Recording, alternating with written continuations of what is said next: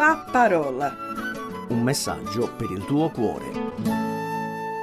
Carissimi radioascoltatori e radioascoltatrici di CRC, mi chiamo Giovanni Greco, sono pastore della Chiesa Cristiana Evangelica a Galle di Divarso in Abruzzo. Leggendo il libro dell'Esodo mi sono imbattuto nel capitolo 8, versetti 16 a 19. Ho intitolato questa riflessione Il dito di Dio dall'espressione uscita dalla bocca dei maghi d'Egitto. Dio aveva già colpito gli egiziani con due piaghe, l'acqua mutata in sangue e l'invasione delle rane. Ora Dio per convincere il faraone colpisce l'Egitto con un'altra piaga, una piaga che arrivò senza alcun preavviso. Leggo nel capitolo 8 di Esodo versetti 16 e 17. Quindi il Signore Dio disse a Mosè, di ad Aronne, stendi il tuo bastone, percuoti la polvere della terra ed essa diventerà zanzare per tutto il paese d'Egitto. Essi fecero così. Aronne stese il braccio col suo bastone, percorse la polvere della terra e ne vennero delle zanzare sugli uomini e sugli animali. Tutta la polvere della terra diventò zanzare per tutto il paese d'Egitto. Qual era lo scopo della terza piaga? La terza piaga potrebbe aver avuto lo scopo di umiliare il dio della terra Geb, Trasformando la polvere in zanzare, Dio stava rivendicando l'autorità sul suolo stesso dell'Egitto e quindi sul Dio della terra. La strategia di Dio per guadagnare gloria sugli dei d'Egitto era di sconfiggerli uno alla volta dimostrando il suo controllo sulle creature che gli egiziani adoravano. Qualcuno ha detto che Dio stava decreando l'Egitto. La piaga delle zanzare era parte della decreazione. La Bibbia dice che le zanzare vennero dalla polvere della terra. Questo richiama alla mente Genesi 2,7, dove la scrittura dice che Dio il Signore formò l'uomo dalla polvere della terra. In entrambi i casi Dio creò qualcosa dalla terra e in entrambi i casi lo fece con la potenza della sua parola. Nel suo riassunto delle piaghe il salmista scrisse nel Salmo 105 versetto 31 Egli parlò e vennero mosche velenose e zanzare in tutto il loro territorio. La differenza era che questa volta gli animali avevano il dominio sul popolo e quindi l'ordine della creazione era invertito. Portando il caos fuori dall'ordine, Dio stava facendo un altro assalto diretto agli egiziani e ai loro dei. Gli egiziani credevano che il faraone avesse il potere di mantenere l'ordine cosmico che chiamavano Maat, la dea dell'armonia.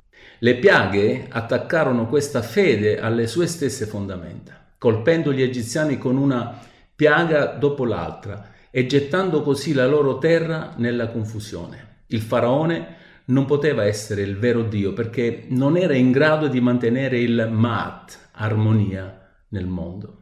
Solo il Dio di Israele aveva il potere di controllare il caos nel mondo. Un modo per applicare questa lezione è chiedersi quale sia il nostro fondamento, qual è la fonte del nostro equilibrio.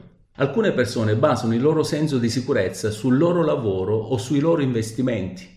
Altri dipendono dalla loro intelligenza, dal loro fascino o dalla loro bellezza fisica. Ma nel giorno del disastro, quando regnerà il caos, nessuna di queste cose sarà in grado di tenere insieme il nostro mondo. Cosa succede quando c'è un crollo finanziario? O quando la nostra azienda viene ridimensionata e dobbiamo inviare i nostri curriculum? Cosa succede quando andiamo all'università e cominciamo a prendere 18 invece di 30? O quando i nostri genitori chiedono il divorzio o quando finiamo in ospedale?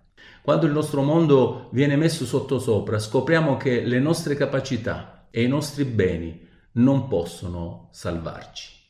La Bibbia insegna che ciò che porta il vero ordine e la coesione nell'universo è la persona e l'opera di Gesù Cristo.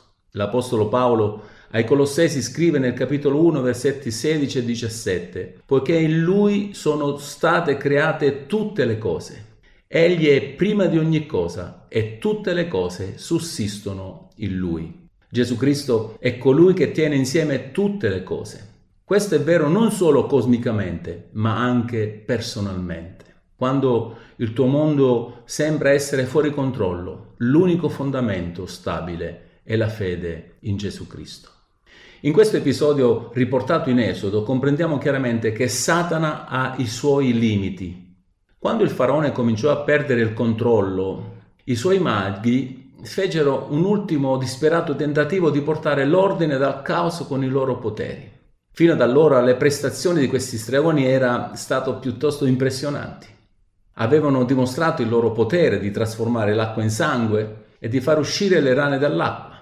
Ci si poteva quindi aspettare che fossero in grado di far uscire le zanzare dalla polvere. Esodo 8:18 dice: I maghi cercarono di fare la stessa cosa con le loro arti occulte per produrre le zanzare, ma non poterono. Le zanzare infeirono sugli uomini e sugli animali. L'ultima frase di questo verso 18, le zanzare infeirono sugli uomini e sugli animali, mostra quanto miseramente i maghi del faraone abbiano fallito. Non solo non erano in grado di produrre altre zanzare, ma ne erano completamente ricoperti e non c'era nulla che potessero fare. Satana è molto potente, ma i suoi poteri sono limitati.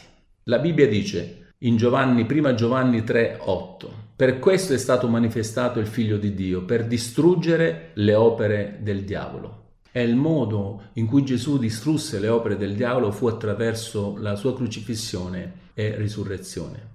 Alla fine Satana sarà completamente sconfitto, come dice Apocalisse 20, versetto 10. Ciò che gli impressionò veramente i maghi del faraone non fu la piaga in sé, ma il fatto che Dio aveva il potere di impedire loro di duplicarla.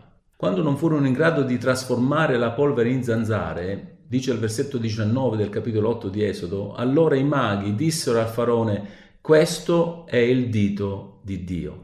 All'inizio questo suona come se Dio avesse finalmente reso credenti questi egiziani. Tuttavia non erano arrivati alla vera fede salvifica perché sebbene i maghi riconoscessero Dio in generale, non lo conoscevano personalmente. All'inizio del capitolo 7, versetto 5, troviamo l'intero scopo dell'Esodo, quando Dio disse a Mosè, gli egiziani sapranno che io sono il Signore quando avrò steso la mia mano sull'Egitto e avrò fatto uscire i figli di Israele di mezzo a loro.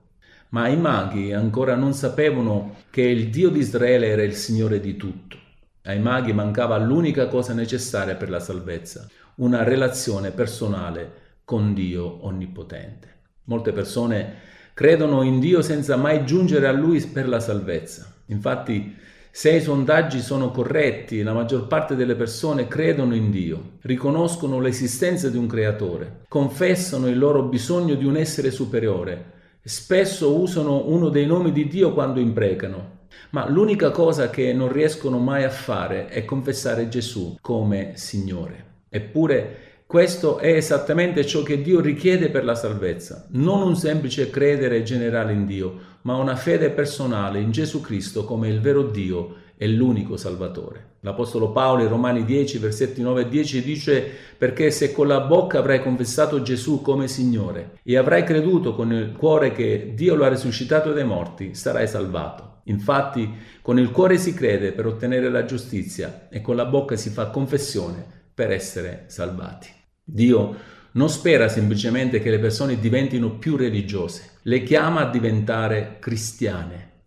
Chiunque sia arrivato a Dio attraverso Cristo, riconoscendo la sua signoria, è anche in grado di guardare ciò che ha fatto e dire questo è il dito di Dio. Altre persone hanno visto il dito di Dio toccare la loro vita in modi più ordinari, una preghiera esaudita, un bisogno soddisfatto, altri un'amicizia restaurata oppure un peccatore convertito. Quando vediamo Dio all'opera nella nostra vita, aiutandoci per la sua bontà e cambiandoci per la sua grazia, siamo costretti a dire questo è il dito di Dio.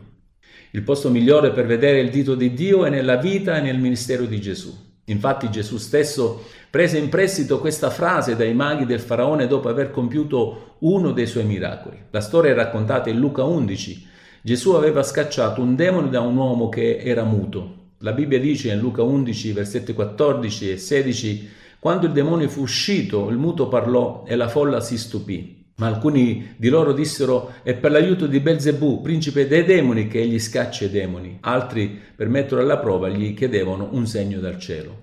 Gesù rispose con il suo famoso insegnamento che una casa divisa contro se stessa non può restare in piedi. Il suo punto era che se lui stava scacciando i demoni con il potere dei demoni, allora la casa di Satana era divisa e sarebbe certamente caduta. Ma naturalmente Gesù non stava scacciando i demoni per mezzo di Belzebù, li stava scacciando con il suo proprio potere divino. Per spiegare quello che stava facendo disse eh, in Luca 11:20, ma se è con il dito di Dio che io scaccio i demoni, allora il regno di Dio è giunto fino a voi. È facile immaginare che Gesù alzasse il dito mentre diceva questo, perché il suo dito era il dito di Dio. Qualunque gesto possa aver fatto, Gesù stava facendo lo stesso punto che Dio fece quando afflisse l'Egitto con le zanzare. Stava mostrando che Satana ha i suoi limiti. Stava anche mostrando che per sconfiggere Satana tutto quello che doveva fare era alzare il suo mignolo. Gesù Cristo è il Mosè della nostra salvezza. Egli ha sconfitto il potere di Satana e ha aperto la via alla vita eterna. Quando sentiamo la buona notizia della sua morte e resurrezione dovremmo dire questo è il dito di Dio, perché ci è voluto il potere stesso di Dio per espiare il peccato e risuscitare Gesù dai morti. Una volta che vedi come il Dio di Dio ha toccato il mondo attraverso Gesù Cristo, la cosa da fare è ricevere Gesù come Salvatore e Signore. Non fare quello che fece il faraone. La Bibbia dice, ma il cuore del faraone si indurì e non diede ascolto a Mosè e ad Aronne, come il Signore aveva detto. Esodo 8, 19. Ancora una volta il faraone indurì il suo cuore anche quando fu toccato dal dito di Dio, rifiutò di dare a Dio la gloria. Questo dimostra che ciò che gli dava veramente fastidio era il potere e la potenza superiore di Dio. Sei stato toccato dal dito di Dio? Non indurire il tuo cuore alla sua salvezza, apri il tuo cuore a Gesù. Mi chiamo Giovanni Greco, il Signore benedica questa parola nel tuo cuore affinché tu possa trovare la salvezza e proclamare quanto sia benefico e salutare essere toccato dal dito di Dio. Cari ascoltatori di CRC, grazie per la vostra attenzione, Dio vi benedica e vi guardi. Alla prossima. La parola.